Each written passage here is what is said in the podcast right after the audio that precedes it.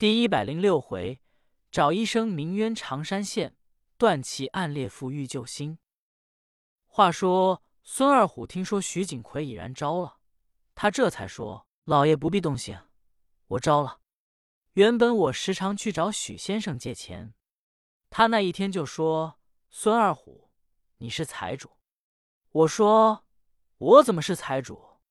他说：‘你叔伯哥哥死了。’”你劝你嫂子改嫁，他家里有三万银子家主，他带一万走，分给各族一万，你还得一万呢。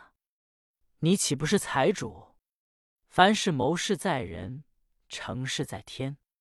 我就向我嫂子一说，我嫂子骂了我一顿，从此不准我再说这话。后来许先生常问我说了未说，我一想，他媳妇死了。他必是要我嫂子，我就冤他。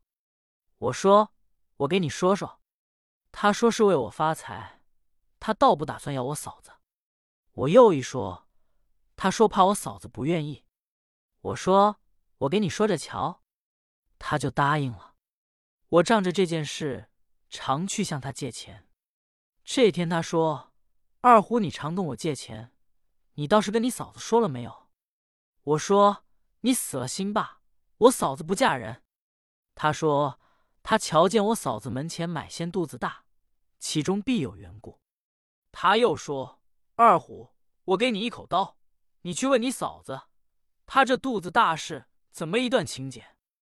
你嫂子要说私通了人，你把他撵出去，家私岂不是你的？我一想也对，我这才拿刀到我嫂子家去。偏巧仆妇都没在家，我正在问我嫂子雷鸣、陈亮把我劝出来。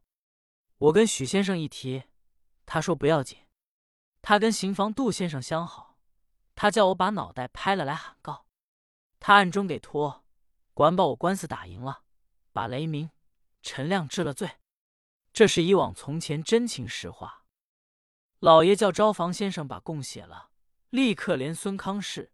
徐锦奎一并带上堂来，叫招房先生当了大众一念供。徐锦奎吓得颜色改变，老爷把金堂木一拍，说：“徐锦奎，你是念书的人，竟敢谋夺漏富，调郡人家的家务，你知法犯法，你是认打认罚？”徐锦奎说：“认打怎么样？认罚怎么样？”老爷说：“认打。”我要重重的办你，认罚我打你一百戒尺，给你留脸；罚你三千银子，给孙康氏修贞节牌坊。徐景奎说：“医生情愿认罚。”老爷吩咐，立刻打了徐景奎一百戒尺，当堂拒节，派官人押着去取银子。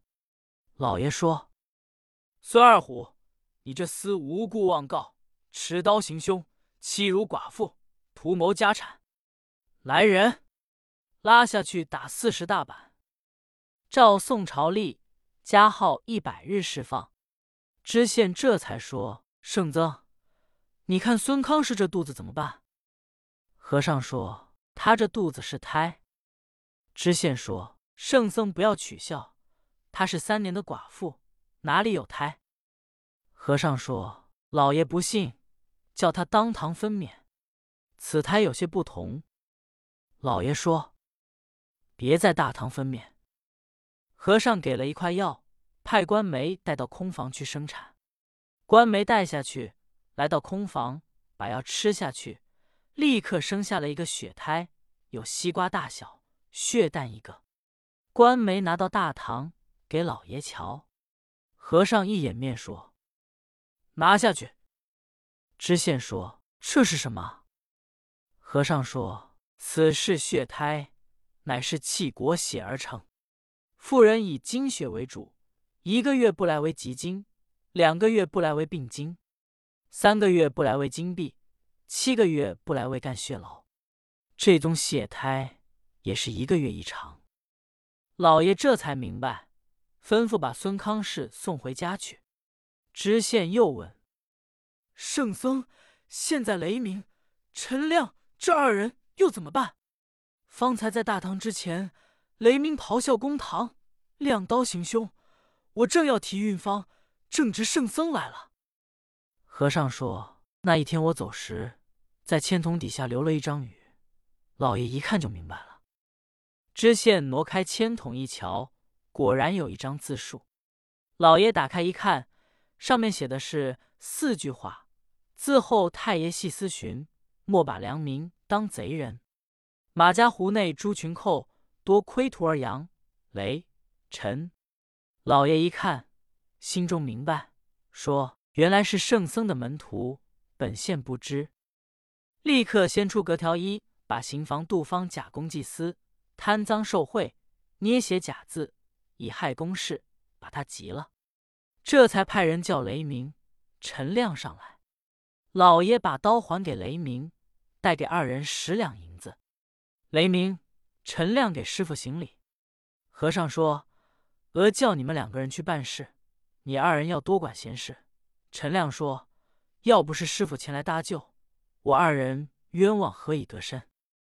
和尚说：“你两个人快走吧。”雷、陈谢过了老爷，辞别和尚，出了衙门。二人顺前大路往前直走，走到日落西沉，见字前有一座村庄，东西的街道。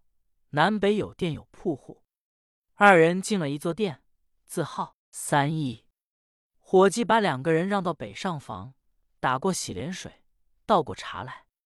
二人要酒要菜，吃喝完毕，因日间走路劳乏，宽农姐带安歇了。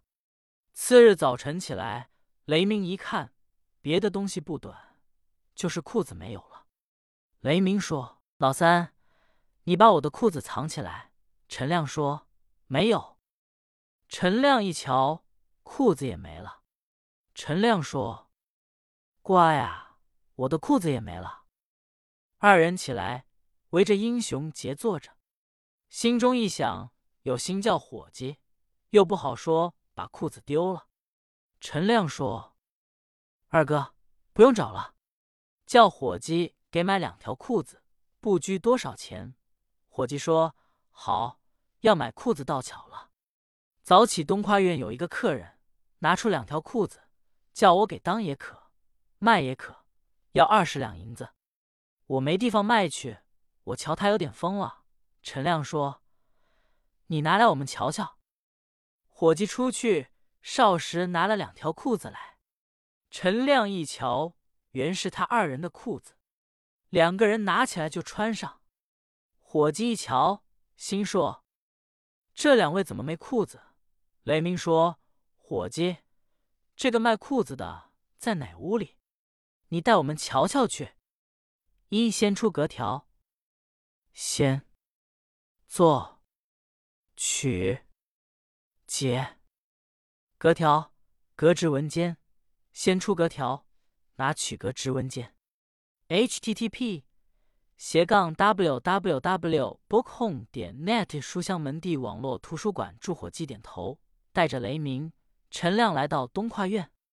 正到院中，就听屋里有人说话，是南边人的口音，说：“嗨呀，混账东西，拿裤子给哪里卖去？还不回来？”